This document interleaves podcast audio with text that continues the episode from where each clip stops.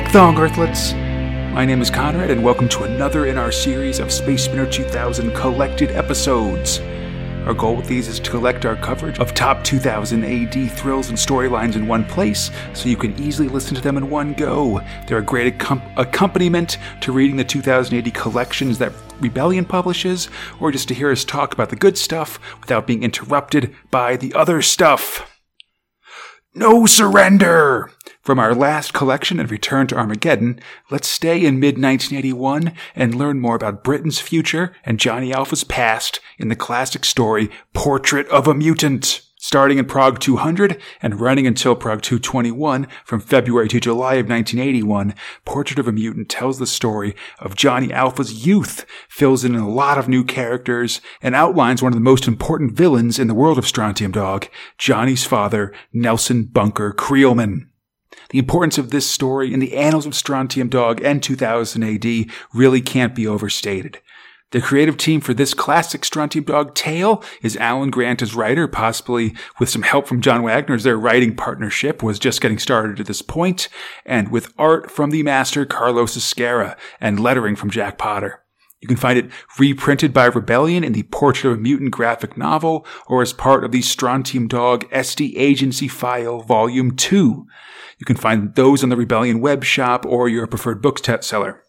So we last talked about Strontium Dog in our ninth collection when we covered the Journey to Hell storyline. We're now 81 progs in the future, and Johnny and Wolf have been working steadily. They've time traveled to collect a bounty on Hitler, won millions for Milton Keynes in space poker, and fought evil man-eating space baboons like Bad Bob. Now, it's finally time to learn more about Johnny Alpha himself. It's an interesting thing because I've always found the backstory of Johnny to be super interesting. In fact, way more interesting than that of other 2000 AD characters like Judge Dredd, for instance. It's easy to assume that Dredd was just sort of popped out of his clone tube and then sent to the academy and ready to go. But Johnny's world's full of questions. What's with the mutants? Where do they come from? Why does everybody hate them? Why are they now mostly employed as space bounty hunters? What was a young Johnny Alpha life like? And for almost 20 issues, Grant and Ezquerra endeavor to come up with some answers to these questions, and it results in an exciting and extremely powerful story with some very interesting takes on how the government deals with oppressed groups, among other things. I've definitely got a lot to say about it, but we should probably wait until after we've finished with the story. Let's get to the comics! Episode 61. Progs 198 to 201. February 1981. Thrill 6 Strontium Dog! Oh, fuck. Yes. Yes, buddy. Yes, indeed. So, script robots Alan Grant, art robot Carlos Ezquerra, lettering robot Steve Potter, Johnny and Wolf back at it again in Prog 200. Fuck yeah, dude. Oh, This- God, I love these two. Absolutely. This time they're taking down pro killer Gogo Gobber and his goons. Our, uh, our boys make quick work of them. They hit the goons with a time bomb, warping them several hours into the pa- into the future, or several Finally! several days into the future, where the planet has moved on, so they're just sort of frozen to death in deep space. Oh, so awesome. And they arrest Gobber, though the norms, of course, are quick to say that they still hate mutants because goddamn these norms, basically. Um, On the uh, on the on the spaceship ride home, the boys, along with the Gronk, are looking for a new contract for for a new target, and Johnny stops at the name Nelson B. Creelman, a small bounty, but Johnny wants it bad. oh They God. arrive on the planet Sta- uh, Stavros and learn the Creelman is hiding out in a bad land in the Badlands with his own army of goons. There's an Eggman! On the way, they're stopped by another Strontium dog, Egghead, who claims the oh, bounty. God, I love it. Johnny disagrees, and after Egghead throws the first punch, Johnny proceeds to kick the yoke out of him. Like, Really just beats the shit out of him until his head actually cracks. that's pretty awesome. I wonder if that, like, hopefully that's not a permanent injury for that guy. He can recover. yeah. Uh, Johnny I Wolf. I was a tough egg, Mhm. but Ah! Johnny Alpha's hard boiled. Oh man, the, okay. Eggheads canonically talks like Don Knotts now. That's just how it goes. um, Johnny and Wolf head out, and Wolf asks, "What has Johnny so fired up about all this?" The answer is Nelson B. Creelman is Johnny Alpha's father. Oh my god, so awesome! Portrait of a mutant has begun. Oh, this is like a thing, huh? This is like the one of the greatest uh, Johnny Alpha stories right here, buddy. It's going to be with us for quite a few weeks. In his fortress, aboard Nelson B. Creelman, like playing the House of Cards and stuff, uh, learns that Johnny's after him and freaks out. Meanwhile, Johnny begins telling his life story to Wolf as they speed to Creelman's base on awesome hover hoverbikes. The year is 2150. There's it, there's been the Great War, nukes and radiation everywhere. It's mutating everyone. Most cities in England have been completely destroyed. 70% of the population killed. In the Scilly Islands, which are off the coast of Cornwall, and I had to look up to see if they actually existed. Um, the pregnant Diana Creelman, with her one-year-old daughter Ruth, is determined that her child not be born in an evacuation camp, but on mainland England. She braves strontium showers and arrives on and lands on Plymouth and slowly makes her way to Salisbury, first by car and then on foot after being attacked by raiders. God. Creelman sends his men out to find them, and they do. Diana gives birth to a son, John. But look at his eyes! He's a mutant! Oh my god. This isn't my baby, probably. Next episode, the boy in the alpha mask. Well, no, it's not that it's not actually his son. It's just that, you know, she was in this. Yeah, Yeah, you know, I meant more of like, uh, I'm not gonna love this baby. Sure. Is what I imagine Okay. I'm I'm I'm with you now. Yeah, it's awesome. One thing that I'll tell you right now, Fox, because it happened. Th- it happens forty like like thirty seven years later. Is that there was actually a, a recent story in the Judge Dredd magazine where um, Judge Dredd like stuff happens and Judge Dredd deals with a bunch of uh, punk kids from from Brit-Cit. And one of them was, in fact, like 20 year old Nelson Creelman. And I saw that and I was like, ooh! His mother is beautiful, by the way. yeah, she's, I mean, she definitely has a very like Angelina from, from uh, Stainless Steel Rat kind of look. But Love her hair. yeah, I love the way, yeah, it's, it's, all this stuff is just great as, as Ezquerra artwork, um, setting this thing up. Yeah, both, um, like, his mom, their awesome hover bikes, everything just looks so neat. And oh man, I'm so excited for this. Oh, again, fans uh, or, or uh, people who know it's coming, we're still a couple weeks away from um, certain Scottish um, mutants from showing fr- from joining the resistance. But oh man, like start getting hyped up. All right. Generally, though, like the uh, an interesting thing to know is that this thing 2150 is about 11 years from where the timeline currently is in Judge Dredd. And so something to keep an eye out as we ourselves move through time. Like, you know, It's very interesting. uh, of just like something to keep in mind that there's this sort of hard, like, hey, there's going to be a nuclear war that's going to kill everyone in 2050. And you just have to wonder how much, you know, 11 years from then. You know, I mean, obviously in 1980, it's like, who cares? That's way in the future, you know? but but it's coming up. I mean, in 2017, once the comic's been going for 50 years, having to recognize that there's that you've got some hard events, that some events that absolutely have to happen in 2028, you know, becomes I mean, more that's the whole point more reasonable setup, to think bro. about. You know, yeah, it's interesting. Yeah. Episode 62. Progs 202 to 205. March 1981. Thrill one, Strontium Dog. Uh, script ro- script Strontium Dogs, Alan Grant. Art robots, Carlos Ezquerra. Lettering robot, Steve Potter and Tony Jacob. Oh, geez. Ever really not liked your dad? Well, here's the revenge comic for you. Oh man, Nelson Creeler's a real bad dad, guys. He's not the kind of dad you want to hang out with. No. So Johnny Alpha continues his life story as they go to his father's bunker. As uh, we see Nelson Bunker Creelman reacting to his son being born a mutant. Creelman is a stridently mutant or stridently anti-mutant politician, so surely like his son's affliction will soften his attitude and make him rethink his position, right, Fox? Oh hell no!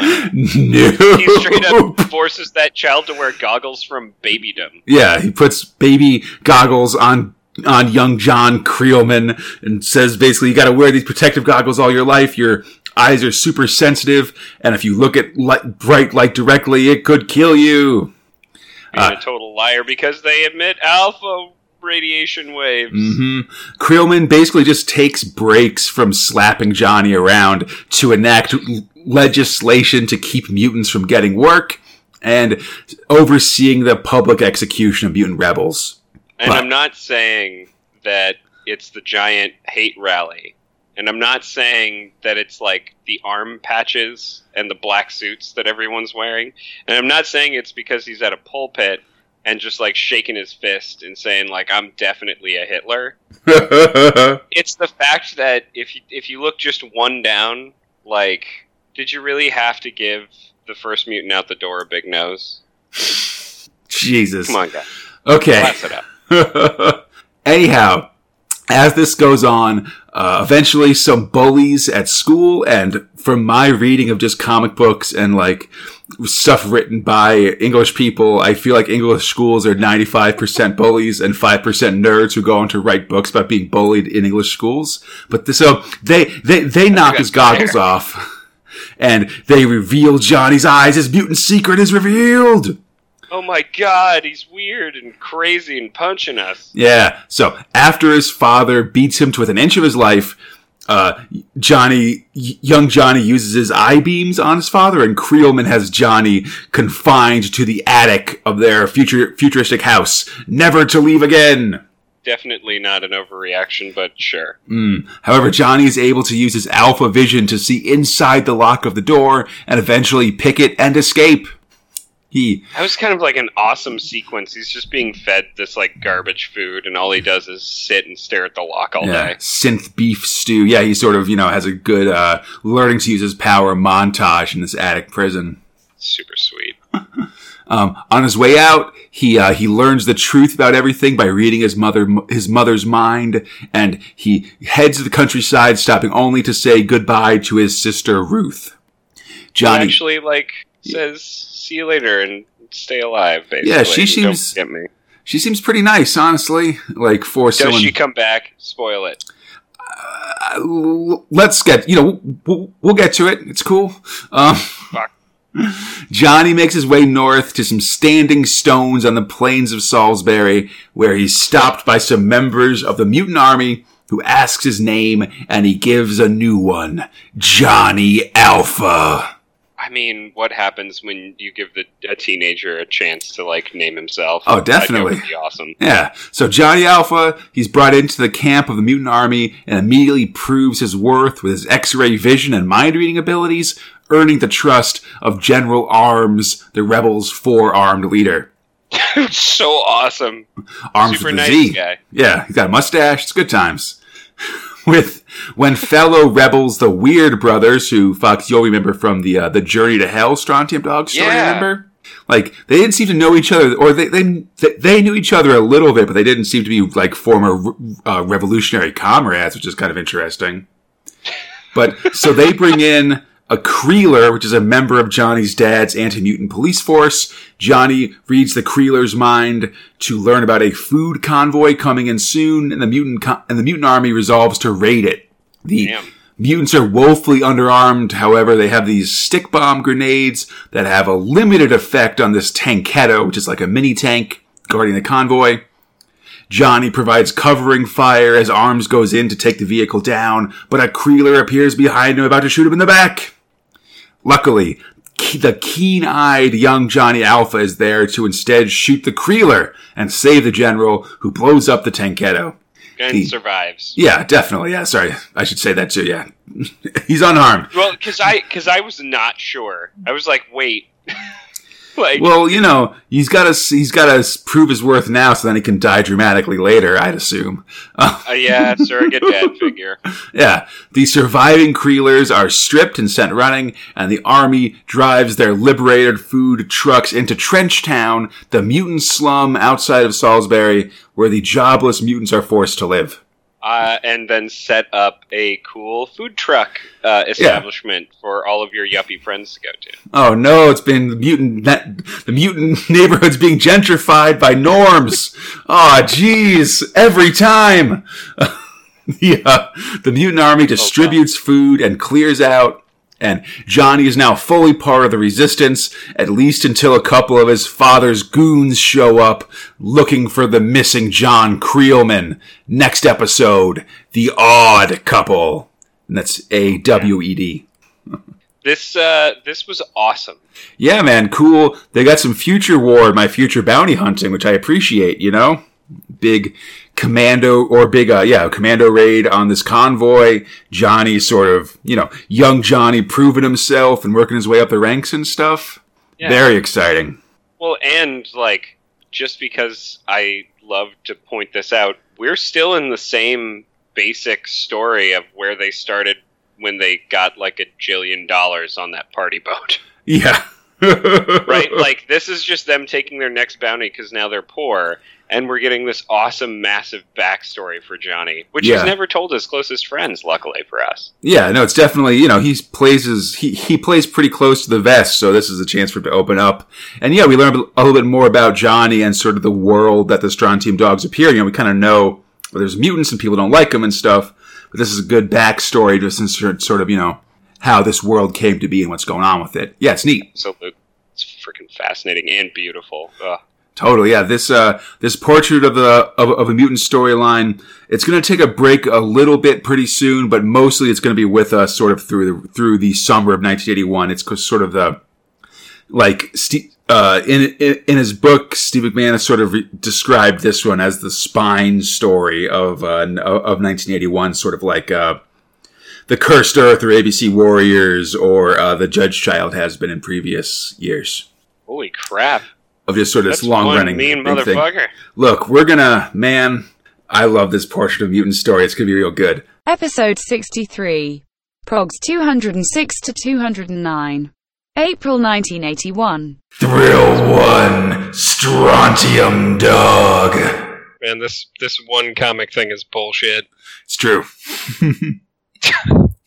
yeah, um, so Strontium Dog this month, uh, script robots Alan Grant, art robots Carlos Ezquerra, lettering robot Steve Potter. Just one Strontium Dog this month, and that's a bummer. Mhm. But so, Especially because it's awesome. Yeah. So uh, in the credits card for this one, uh, Ca- Ezquerra's and Potter's names are reversed, which seems to be uh, just a, a, a typo. And just to say that, yes, we can see spot typos in these things every once in a while. They don't all fly over our heads. Um, so it's it's Portrait of a Mutant Part Seven. It's twenty one sixty two, and Johnny Alpha is a rising star in the mutant army. But a couple of his father's goons have come looking for him. Uh, so not I guess what do you do with your alpha brainwave eyes? well, not afraid to let people know that he's Nelson Creelman's son. Johnny instead uses his mental powers to completely brainwashing them, leaving them completely gibbering insane. Well, I guess let's get rid of these weirdos. Also, you're now like my surrogate son. Yeah, I'm gonna kick you out. Be your father figure. Dude, he really uh, gives Johnny a hand at learning a new set of military skills. Ah, cause he's General Arms and he's got four hands. Get it? I did it. I did a joke. so, um, blah. Creelman assumes that his son is dead, much to the sadness of his wife, Johnny's mom, who appears to be in an iron lung of some kind. yeah, she's like laying in bed crying, and he's like drinking fucking alcohol. Like fuck yeah, he's dead, bitch. That's how it goes. Gonna live it up. Yeah. So now it's time for a montage, Fox. Gonna have a montage. Even Strontium Dog has a montage. Uh, with it's it's both uh, Johnny growing up and becoming an awesome mutant warrior, and by the age of 14, General Arms is second in command, and also of his dad, Nelson Creelman, rising through the political ranks, eventually becoming the Minister for Mutation. Oh my god, that sounds like, I guess, important. It uh, sounds important and pretty bad because he starts herding all the mutants into uh, into uh, labor camps, basically, which is real Yeah, bad. it's, it, it's definitely a holiday camp, right? Like, Oh, okay. go and have fun. Yeah, it's a holiday camp, like the holiday camp in uh, District Nine or whatever, right? You you know it's bad when like the far shot of one of these camps it looks like just a castle on a hill, like Mhm. Castlevania or like Vlad the Impaler style, like massive amounts of like crucifixes everywhere. yeah, just it's just surrounded by gravestones. it's horrible. So we end up with a so we end uh, this prog at a grand meeting of the mutant armies from all over uh, uh, New Britain in the ruins of New Coventry Cathedral. Arms and Johnny are there, and the words on everyone's lips is singular: war. Johnny's story continues in Prog 210. Screw you, rest of this episode. Peace yeah, out. I mean, fuck. like I was getting all excited because they had a freaks moot yeah. and are about to like make war on all of the normal people. Uh, with all the awesome best. superpowers. All the best mutants are at this freaks moot too. Um, my favorite mutant, the torso from Newcastle. Um, the the be- one of the best Strontium Dog supporting characters, Midden Midden Face McNulty is there. All But right. Enough of this. Yeah, just a just a soupçon of of, of Strontium Dog and a moose bouche of mutant warfare to get us ready for next What episode. a taster. There we go. Now you're speaking my American language. That's right. Yeah, watching too much Top Chef. Episode 64. Progs 210 to 214. May 1981. Thrill one, Strontium Dog. Oh, my god. So Get it? Because because the T stands for time. it totally Sorry. does. That's So, so stupid. so it's 2165, and mutants are being led into forced labor camps. In response, the mutant armies from acro- around the UK are massing. General Arms propo- proposes all-out war against the normals. Oh, I should mention. Sorry, Fox. Oh, go for it, man. Script robot for Strontium Dogs, Alan Grant. Art robots, Carlos Ezquerra. Lettering robot, Steve Potter. Okay. Mhm.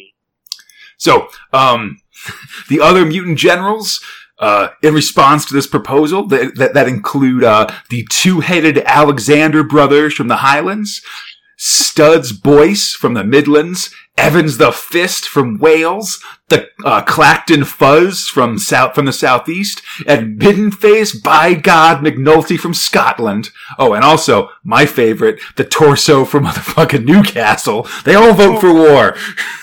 It's so awesome. So each one of them is so comical, but I love the torso because there's a dude who just speaks for him who just knows what he's saying Yeah. for reasons.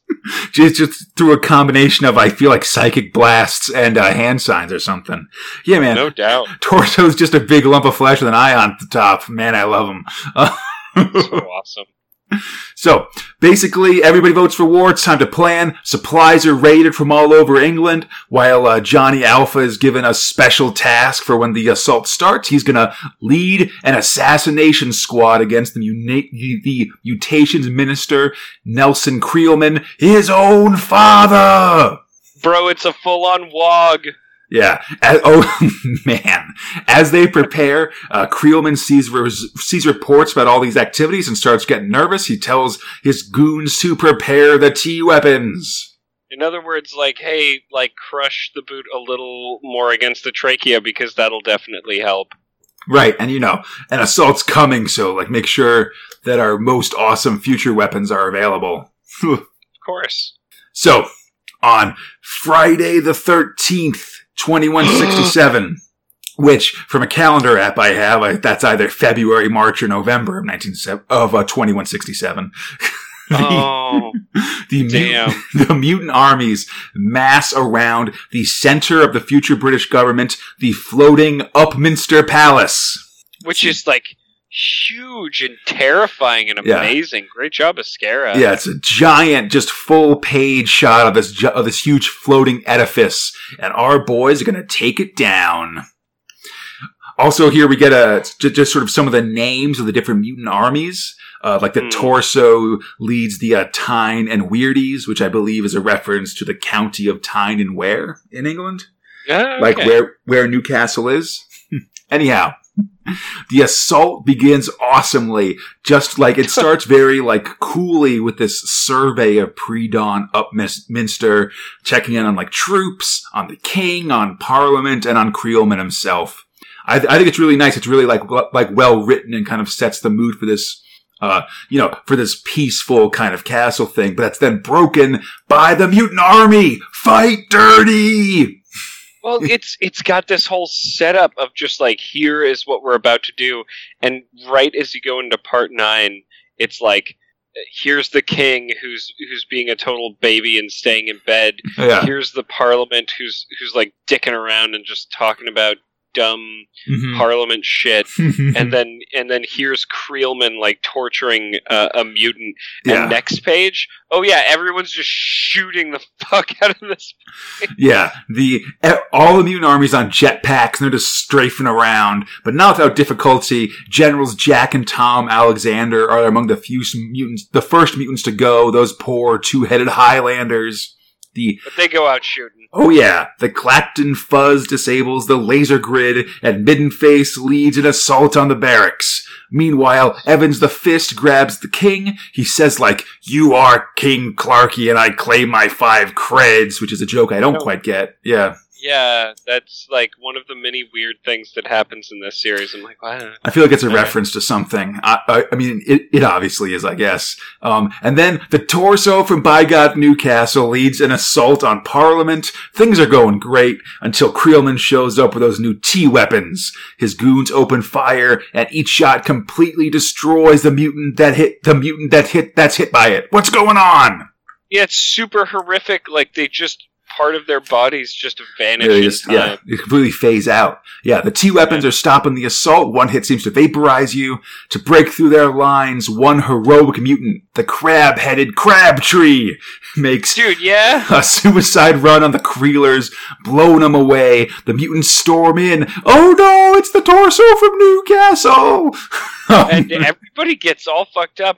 And then there's like this two thirds shot of just like fire and burning and faces and smacking Yeah. and shooting. It's yeah. great. As the assault on Upminster plays out around the country, the mutant army mobilizes, storming out of the laser out of the labor camps, killing Creelers, burning and destroying all over the country. The nation's rising up as the mutants draw ever closer to Creelman's office. It's super awesome, yeah. But then like one of the most devastating fucking things happened. I I was really sad about. This. Yeah. Along with, yeah, General Arms, Johnny Alpha's mentor comes under fire and he takes a hit. He dies in Johnny's arms as a duck faced not mutant slayer looks on. Yeah. But not before saying like, listen, kid, like we got him on the run and you need to press the advantage. Like I know you're Creelman's son, and he's like, how did you you knew? And he's like, dude, like of course I knew, but that's not what this is about. Like you're a fucking mutant. You're one of us. You can goddamn do this. I believe in you. And it's like the daddy never had, man. It's Like, so awesome. beautiful. Yeah. Johnny Alpha gets up, dries his tears, hefts his, uh, hefts his blaster and starts shooting. I'm coming for you, Creel man. It's so cool. damn man and like damned if he's not fucking super serious about it because he is going through this stupid thing just like murdering people with his bros hmm Johnny and his troops blast their way to Creelman. Johnny uses his alpha vision to scout the path, basically. The mutants are taking losses, but they're also gaining some of those new T weapons, which work on norms as easily as mutants. Oh hell yeah, Yeah. we're gonna blast your ass to the past Mhm. bitch It looks like Creelman is cornered. Studs Boyce controls the operations center, so he can't radio for help, and Johnny's getting ever closer, even as his comrades die around them, or around him. fucking sucks man because blockhead's dope Yeah, all these dope mutants are dying, dude. It's real sad. In the end, it's a showdown between just Johnny and his father, Nelson Creelman. They recognize each other. They have kind of your standard, like, sort of hero villain showdown exchange. Like, take the Yeah. shot. You don't have the guts. And, like, I'm gonna kill you for all the mutants you've harmed and stuff. But And then Creelman uh, triggers a device and teleports away. the very first time grenade. Hmm Creelman escapes and Johnny's forced to give the bad news. So, uh, yeah, so this is where, like Fox has been alluding to, that this is where we, we learned that this is the introduction of all those time weapons we love so much in Strontium Dog. The guns, you know, they warp the target several minutes into the past and into deep space, while Cre- Creelman has used a time bomb that sort of sends him back like a second and just sort of smashes him into a nearby base just because that's where the Earth has moved to and stuff, which I think is a really neat way to teleport.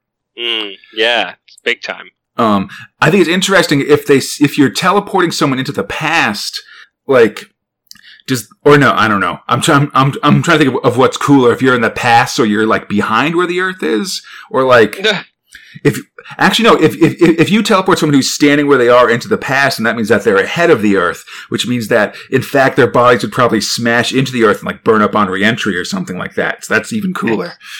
Exactly. Like it.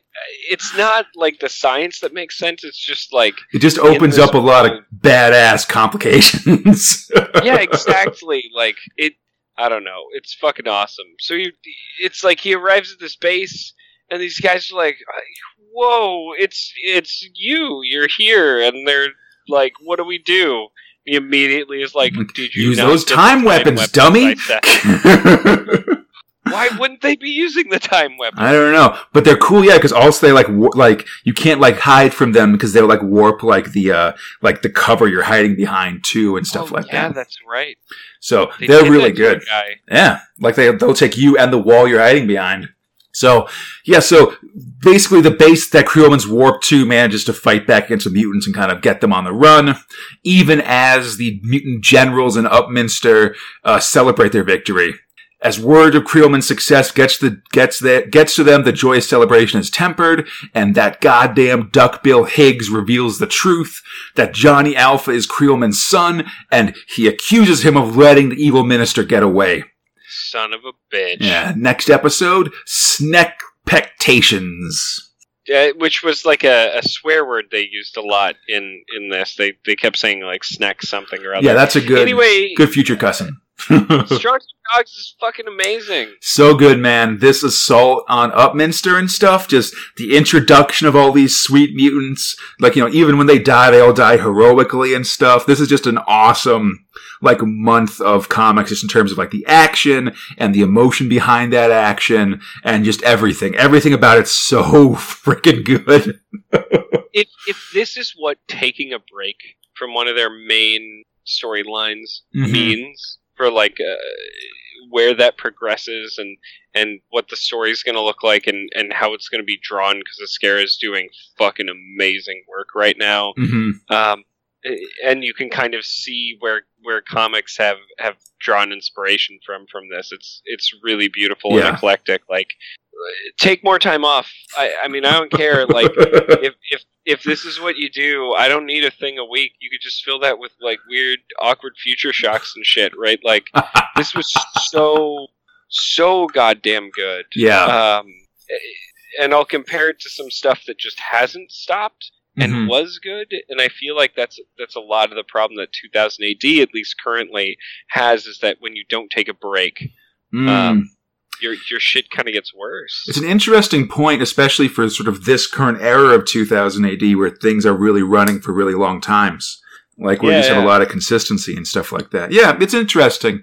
I mean, let's see how it goes with, with Minarina when that comes back next month. You know what I mean? Oh, but, no, no, I'm not particularly excited for um, you, you know, I mean, yeah, man, this is just really very much sort of a culmination of all the Strontium Dog stuff that we've seen so far, you know?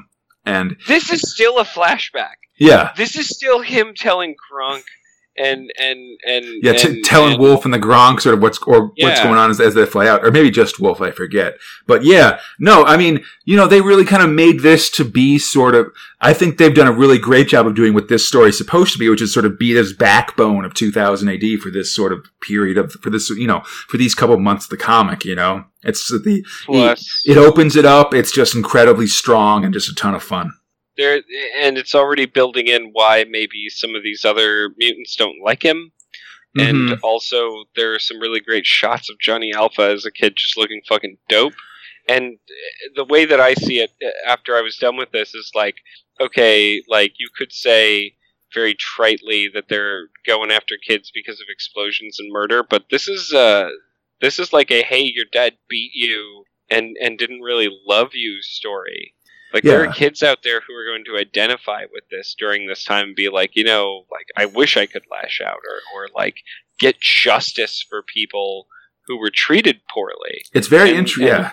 Yeah. It's interesting to think about it, yeah, in in the context of 2000 AD at this point, which is very much a kid's comic, you know, very much sort of read by like eight to 12 year olds, you know, and sort of having this sort of younger character. This, to me, feels like a big counterpoint to Wolfie Smith, right? Where they're both sort of teenaged characters, but young Johnny Alpha is sort of honorable and super duper awesome, as opposed to Wolfie that was sort of like, you know, uh, opportunist and a dick. Yeah. you That know? douchebag, like a weird, like I'm gonna look at girls naked with my X-ray eyes. Yeah, tellingly not what Johnny Alpha does with his X-ray eye eyes. He uses it to fight for equality. You know. Yeah. Well, and and like all the while, like you can feel uh, like the kind of I don't know. They there's a lot of this in in this run that we just read where it's like Mhm. very anti-nuclear, anti-nuclear bomb, Sure. anti like aggression, pro uh, equality that that like obviously the people at this at this company think about Mhm. um, but is definitely more than likely on the forefront of a lot of kids reading these comics. So Sure. It was just really interesting. Can't say yeah. Can't say enough about this uh, Portrait of a Mutant story, man. It's so good. Um, It's fucking amazing. Yeah. Hint, hint. I like it a lot. Episode 65. Progs 215 to 218. June 1981. Thrill one, Strontium Dog. Script robot Alan Grant, art robot Carlos Ezquerra, letter robot Tony Jacob. Oh man. Just like Parliament, everyone's pointing fingers and screaming at each other, but Johnny Alpha ain't gonna take no sass as he elbows a dude and kicks another one in the face. That's right. The uh, Johnny Alpha or young Johnny Alpha stands accused of being the son of evil mutations minister Nelson Bunker Creelman, and that's why Creelman was able to escape. Which is total bunk. And I guess, like, just immediately is like, nah, dudes, check it out. Like, I'm not that thing, punch kick. And then look, I'll throw this time grenade, which Yeah. I guess does a thing. Yeah, I mean Johnny is in fact Creelman's son, but that's not why he escaped. it was uh, it- I, I, I do like this double thing that he's doing. He's Yeah. like not a dumb seventeen year old. Yeah, think 'cause we mentioned last. his argument isn't he doesn't re, he doesn't like uh reject the charges. He more sort of you know instead asserts his mutant heritage, basically. Of you, man. Yeah, he beats up the duck faced guy that uh, accused him and those weird brothers who will later meet in the past in that Journey to Hell's uh, Strontium Dog story. Yeah, I guess they were just kind of cool with him after that. Well, not really. no, No, they were not guys. cool in Hell. So yeah, this is where that, that relationship turns. Um, but so Creelman's de- uh, deploying the, that time weaponry, like he, the time bomb, the time guns and stuff, all over the countryside. They're like mounted on the Tanketto, like mini tanks that Yeah. the Creelers use, and they're just blasting all uh, all armed and unarmed resistance around uh, around around England, including poor ghetto Joe No Knees from Trenchtown, where Johnny Alpha's from. Oh God, I loved that guy. Zap him straight to space as he stands there with no knees and his sign saying uh, "Creelers out." You know, he's like uh, Hank Hill's dad on King of the Hill. But uh, so Not great. I, they're just murdering people wholesale. Yeah, like if you didn't think that Creelman was a bad guy, by the way, he's like uh, time Hitler. Yeah. So Creelman's retaken the countryside, though the mutant army still holds up Min- Minster. The mutant army threatens to like kill the king and parliament, but Creelman doesn't seem too bothered by that, to be honest. He instead makes his demands, which is surrender now or 100 mutant prisoners will die every hour. And I just want to say one of the fun things about Portrait of a Mutant is all these dumb, um, like sort of next prog, like puns things. The oh ne- yeah. Next week is uh, no snacks, please. We're brutish, which is of course a, a reference to famous failed musical No Sex, Please. We're British. Oh. Yeah, and Sneck, of course, being one of the Strontium Dog face fake future swears, which I'm I always enjoy. So the mutant army is between a rock and a hard place. You know, they aren't really going to kill like the government in cold blood. There's, you know, they're soldiers, not uh, killers. And it probably won't help even if they did because like Creelman's a power mad despot. You know, he's, he'd be down if you killed Parliament and the king. He'd just assert authority.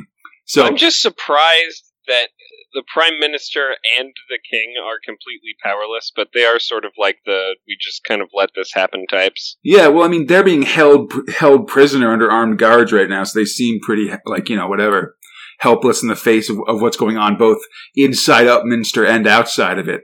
The mutant army Hmm. surrenders to the king and government, not Creelman, in the hope of getting leniency. They get none. yeah, it's pretty much immediately like, okay, time for a trial. Yeah, it's like they basically say like we're we're, we're going to surrender to the king.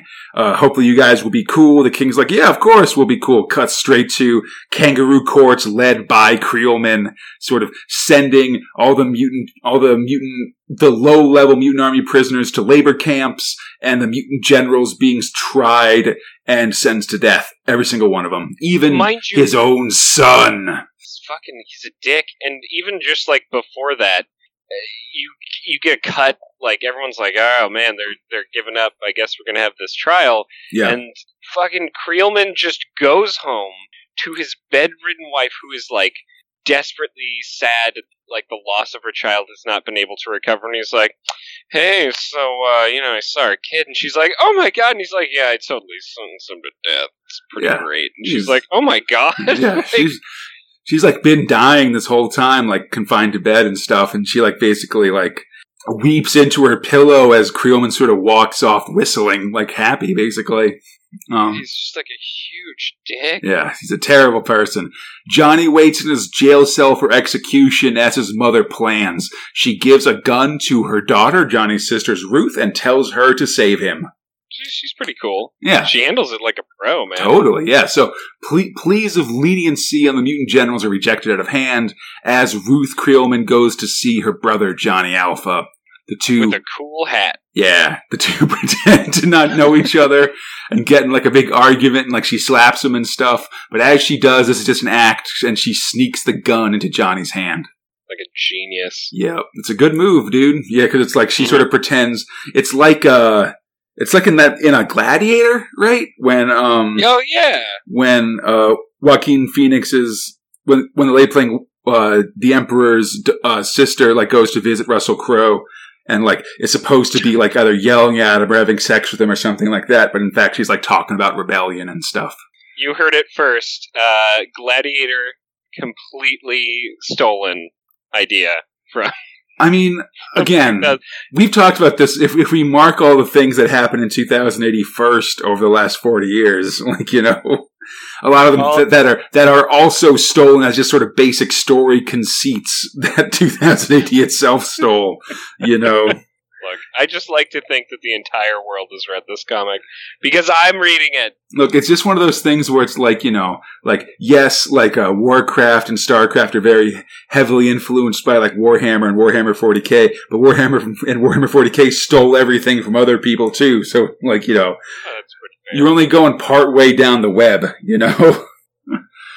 um, anyhow, though, um, so Johnny's got this gun, but he doesn't want to use it. Um, he knows that the general's jailbreaking would endanger the lives of all other mutants in England who are currently being held in camps and stuff. Um, but then, at the same time, on the floor of Parliament, Creelman makes his move. He proposes that all mutants in New Britain, every single one, be exterminated. That's the only solution. Oh, Yeah. and they bold and italicized solution. The final solution, Fox? Huh? Yeah, but The- like, it's like he's an outo. The uh, the prime minister makes an impassioned speech against the motion, but it's carried by three votes. The generals are informed of this, and Johnny decides that man, now they might as well escape. What? What? They're going to kill us more? Like whatever. he he pretends to be sick, and then he pulls the gun on his jailers. Which, like, who falls for that? It's such a uh, it's such a trope of like I'm going to pretend to be sick in my jail, and then when my jailers come to to check on me, I'll like a, make my escape. You know. Just like shoot him. Just Yeah. like, I sick. Pew. yeah, like, ah, you should have stayed sick, mutie. Oh, I had news. Oh man. And then everything gets awesome as like Yeah.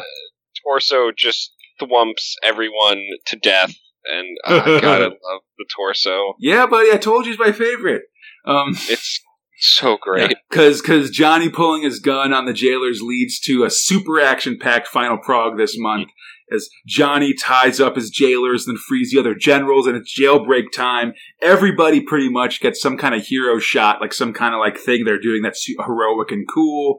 Um, Mhm. Taking out guards, evading automatic defenses, stealing a shuttlecraft, stuff like that. Because why the fuck not? We gotta great escape our way out of this. Yeah, man, the But torso I shoots the hell out of the people. great escape, it's just blow it up. hmm Um, so the mutants escape for now, but Creelman dispatches several shuttles on of his own to take them down. Next time, Shelter Skelter. That stupid. It's good, man. Yeah. Their puns Ah. on point. Strontium dog, so good, buddy. Dude, uh so what's great uh about Strontium Dogs is that it just keeps moving. Like yeah.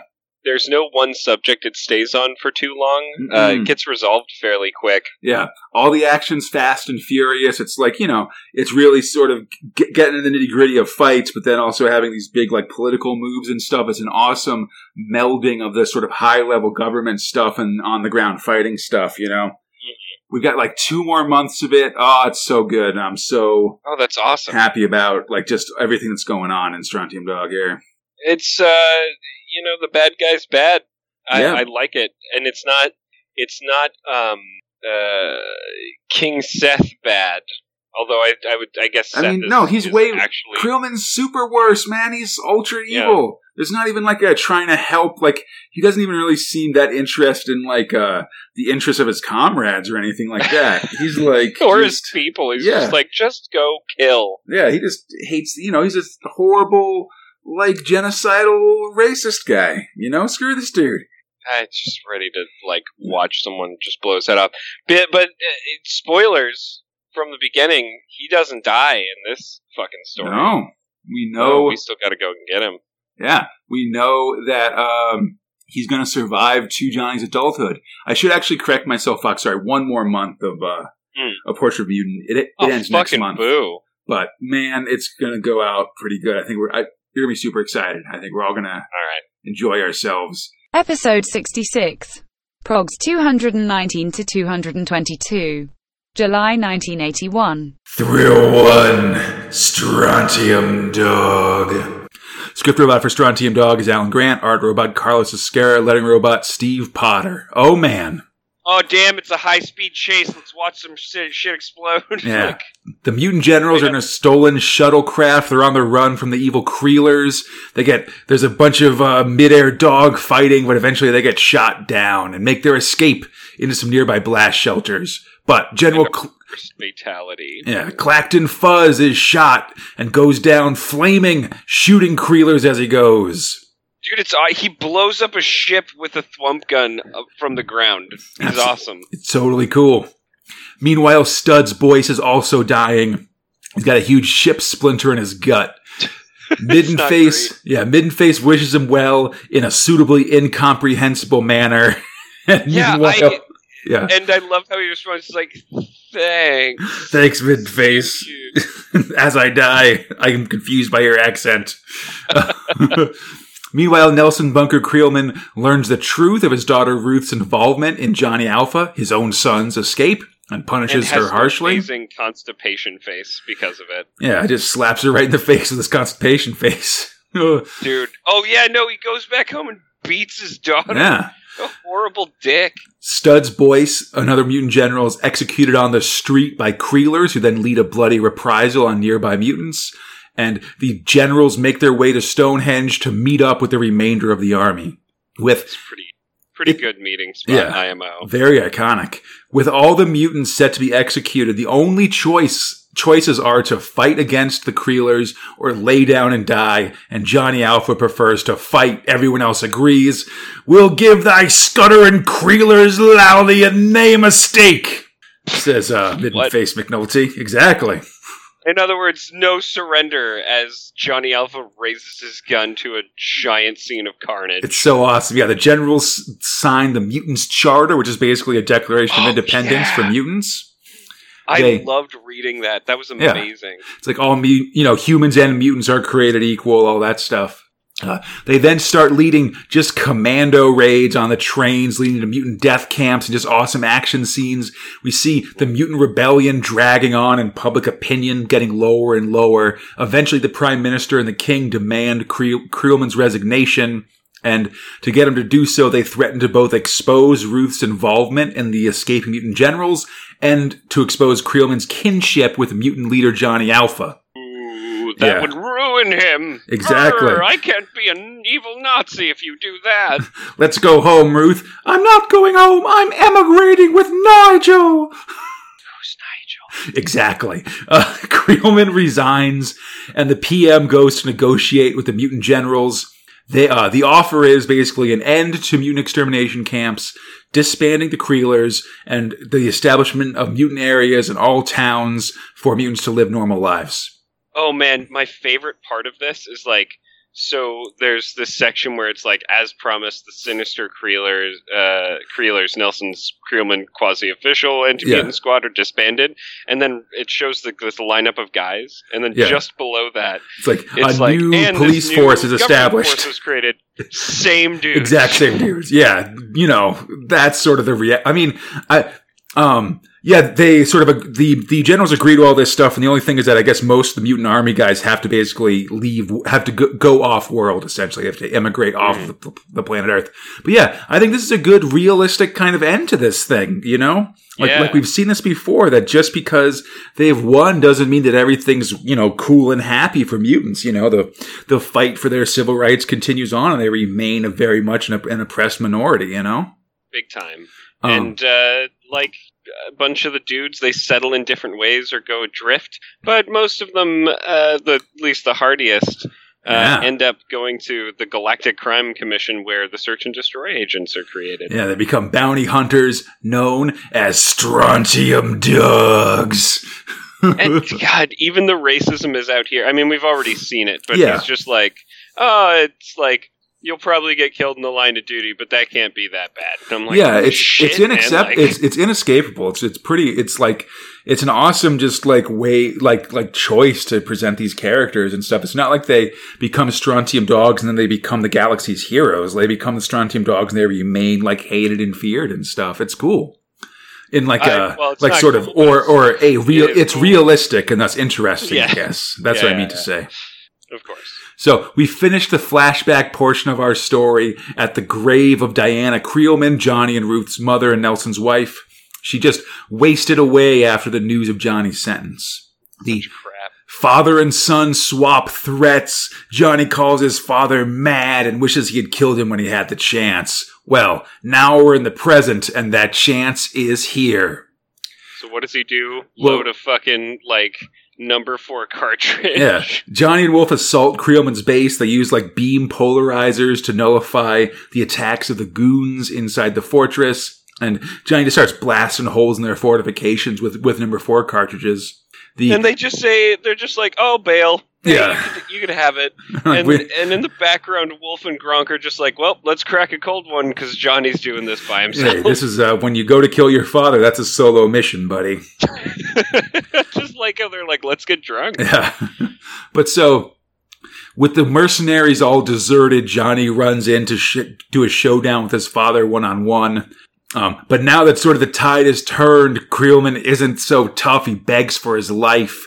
He tries to appeal to Johnny's sentimentality, like, I'm your father, don't kill your own dad. And as Johnny lists Creelman's crimes, the 35,000 died in the mutant death camps, the thousands more killed of starvation and disease in the mutant ghettos.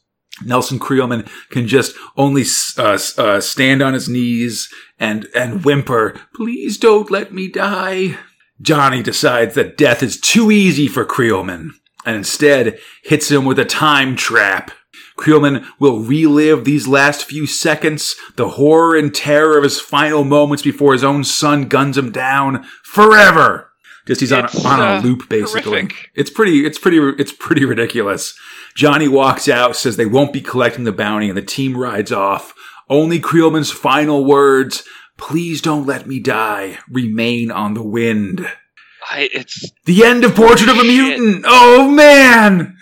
holy shit. Like, I, I'm surprised he didn't like mind screw him with alpha brain eyes. Mhm. But also, this is like, like, damn. I like you're you're waiting for this moment for him to just like ice his dad, and the way he does it is like cold, baby. But Yeah. like, I get it, man. It's pretty awesome, I gotta say. But yeah, so that's it for Portrait of a Mutant Man. We've been doing this thing since like Prog 200, basically. Um, although th- there's been some gaps in there along the way, of course. This is a great story. It's so awesome. Um, and Johnny Alpha will return in Prog 224. So not too long from now. so I did, I was thinking about this as I was reading it through. hmm like I'm it's hard to rank Strontium Dog comics, right? Like against each other because they're Mhm. all very like well crafted, but like obviously when we came in it was uh Strontium Dogs in Hell, right? Right. I mean, eventually, yeah. Yeah, yeah, yeah. I I don't know how this kind of stacks up against that because to me they're two very different beasts. Like I feel Hell like- was just such a funny, weird, Yeah. wacky thing, and this is such a like serious backstory, not just for Johnny, but for the Strontium dogs themselves. Yeah, I think of the, th- you know, all three of the big Strontium Dog stories we've seen so far have all kind of been their th- their own thing, right? Yeah, There was the Journey to Hell, which I agree sort of had some serious and sort of some interesting action moments, but also had a lot of humor and a lot of sort of other stuff going on. There's certainly humor in for in in in, Portrait of a Mutant, you know, the different mutant generals. Um, you know, stuff like the torso or midden face and all those guys. But yeah, it, it is way serious, you know? And then, the, it, you know, also sort of a, a little bit more on the humorous side was that, uh, was the Schickel Schicklgruber grab where they went Mm. back and got Hitler and stuff, which it wasn't as long as Journey to Hell or, um, or Portrait of a Mutant, but I think it's still sort of, I feel like the third of the big Strontium Dog stories we've seen, Oh, you yeah. know? So like one is sort of go is is uh, Johnny and Wolf sort of in a strange place, sort of dealing with strange situations. That's sort of hell. Um, Yeah. Then that that that or Journey to Hell, I guess. Then Portrait of a Mutant is sort of its own thing, just being the backstory of this character and stuff. It's sort of a unique thing. And then the Schicklgruber grab is more sort of standard Strontium Dog, like sort of Mm. these guys bounty hunting, fighting, um, f- fighting aliens and other Strontium Dogs or uh, law- lawbreakers and having uh, crazy hijinks and stuff. Yeah, yeah, and then gambling for a long time. Right. Well, but I mean, you know, but this is just sort of a, you know, this one was more serious, I think, but also really just sort of did so much to establish the world of mm. Strontium Dog, the character of Johnny Alpha, and all that stuff. It's just, it's super essential, you know? Yeah, it's just I guess every time I read these, I'm never fucking dissatisfied. Absolutely. Um, and and it's the range that I'm impressed with. You know, like I think Judge Dredd as an example because that's a to me a good counterpoint to um, like in how they're different, right? Hmm. Um, they do similar world building, yeah. but I think that uh, Judge Dredd is funny, but his range generally is like very um, not negative because that's not No, the right word. no, I, I know what you mean. Yeah, but I think I think one of the great thi- one of the things I love about 2000 AD is their ability to have, especially these reoccurring characters, often written by the same people, but still have you know similar themes, but very different themes and way of going about it. You know, Yeah, yeah, exactly. like Man, I, I hope it comes back soon. I love yeah, 224. So it'll be back next episode. Fuck yeah, bud. All right, Portrait of a Mutant. uh, after Portrait, Johnny and Wolf would have two more quick adventures in 1981 and then not return until 1983 with a series of amazing stories, including The Killing and Outlaw, which in fact is basically a sequel to Portrait of a Mutant. So, top portrait of a mutant moments for me. One is all the mutants. While the standout of the mutant army has surely been Face McNulty, who'll go on to have his own career in the progs, there's just a ton of amazing characters on display here. Uh, naturally, my favorite, of course, is the torso from Newcastle, which I always go on about. There's all these other guys from Evans the Fist to the Clacton Fuzz that are all unique and interesting. It's really great how all these mutants look so different, how their mutations range from the extremely useful, like Johnny Alpha, or even someone like General Arms with just multiple arms, to uh, completely detrimental, like Egghead, just, you know, having a big egg for a head, I guess. I think I um, in my private life I think about the differences between U.S. and British mutants a lot, which is you know sounds right for me, I suppose. In the U.S., mutants in, in the US, being a mutant generally means a member of the X-Men from Marvel Comics, being a, a, one of the beautiful people with mutations that make them good at fighting. For instance, there's a character in the New Mutants called Cypher who has a long-standing storyline of being useless because all he could do was speak every language that humanity had ever created. It's ridiculous. Meanwhile, in England, mutants tend to just be weird looking jerks who don't really have like special powers or abilities they just sort of, you know, look gross or something like that. I think it's an important difference because it allows for more real stories where mutants can take the place of an of oppressed groups. Because these stories lose some lose some luster, like oh, like you're oppressing me because someone can spontaneously start shooting fire out of their eyes. Like that feels like something that's reasonably to be worth regulating, I suppose. But anyhow, I guess that idea takes me to my second, the second thing I love about Portrait of a Mutant which is that the anti-mutant crackdown and the events after the, mutant, the Mutants Army Rebellion and Portrait of a Mutant feels weirdly realistic. The end of Portrait of a Mutant isn't a cut and dried happy story.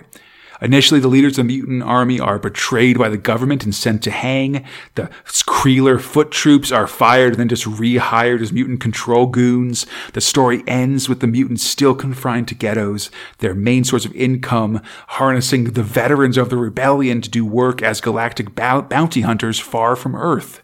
It's a bummer end, and frankly, it's a realistic one, or as realistic as you could be in a story about futuristic mutants with intergalactic space travel. And speaking of realism, I love Strontium Dog's time travel weaponry. I love that this portion of Mutant is an origin story for it as well. Time travel is such a central part of Strontium Dog. And it's used in such a unique way. So much of time travel is going back to kill an ancestor or something, which of course we'll eventually also see with Strontium Dog, that just but here, just the idea that using time travel to warp someone away from where you want them to be is just a couple, maybe a couple seconds or minutes in time and just into deep space because you move through time and not space is an amazing concept thinking about it too much makes me like second guess all other forms of time travel and fiction, really. Just like, well, how come they're moving in, in space? What the heck? But anyhow, um, the, so the, I also love that the final end of the story combines the real sadness of the story and time travel weapons in a shocking way. As Johnny leaves his father stuck in an infinite loop, begging for his life over and over again. It's a terrifying and chilling fate Yet, in the end, it's still a form of mercy. Throughout Portrait of a Mutant, we see the evolution of the character of Johnny Alpha from birth to the bounty hunter we met in Star Lords or the Galaxy Killers in 2000 AD, and up until this story. From this point, though, we'll continue to see Johnny's character change, and his concept of mercy and fair play change with it. Now we have a character that will spare his enemies or let the legal system deal with him. But as we'll start to see in forthcoming Johnny Alpha stories, this will not always be the case. Oh, it's just Portrait of Mutants, though, was so great. It's one of my favorite 2000 AD stories for sure. 1981 was a year between dread epics, with the Judge Child ending in 1981, the Apocalypse War starting right at the beginning of 1982. In his book, The Mighty One, 2000 AD editor Steve MacManus describes Portrait of a Mutant as the spine of 1981, a long-term story that provides a baseline for all the other comics that year. I think it's an interesting idea, this concept of spine stories in 2000 AD. It's something that I, I haven't dealt with much with just because I haven't read a ton of anthology comics, but the, this concept of just having something that continues on being able to sort of use it as a central programming block and other things built around is very inter- is, is, is really cool. 1981 is very much a, t- a time of transition in 2000 AD as long-term thrills like Meltdown Man or Mean Arena are giving way to golden age stories like Rogue Trooper and Ace Trucking. Strontium Dog stands out among all these stories. Of course, it's a long-term thrill if ever there was one. And in my opinion, part of the reason it stays evergreen is the exploration of the life and times of Johnny Alpha and the world he lives in. And the first version of that is right here in Portrait of a Mutant. So, what do you think of Portrait of a Mutant? As I've said, it's one of the uh, it's incre- I, I, think it's incredibly important and defining story. But I can certainly see criticisms of doing little kid versions of characters, or that backstories and prequels can be a bit self indulgent. I suppose. I, am really interested to hear what you th- what what you think, if you, if you like it or don't. Please let me know, or e- please email me at spacespinner2000 at gmail.com on the 2000 AD forums or on our Facebook, Instagram, or Twitter pages. On Twitter, we're at Space Spinner 2K. For everything else, just look up Space Spinner 2000 and we should be there. I'll try to get some art from the comic up on those sites so you can enjoy Carlos Ezquerra's artwork. You can find Space Spinner 2000 on, on iTunes, Stitcher, Spotify, or the Google Play Store, or on our podcast site at spacespinner2000.com. And for all of us, thanks for listening to this Space Spinner 2000 collection. We'll be back soon with awesome 2000 AD action. Until then, I'm Conrad, and this has been the Space Spinner 2000 collection for Strontium Dog Portrait of a Mutant. Splundig Verthrig.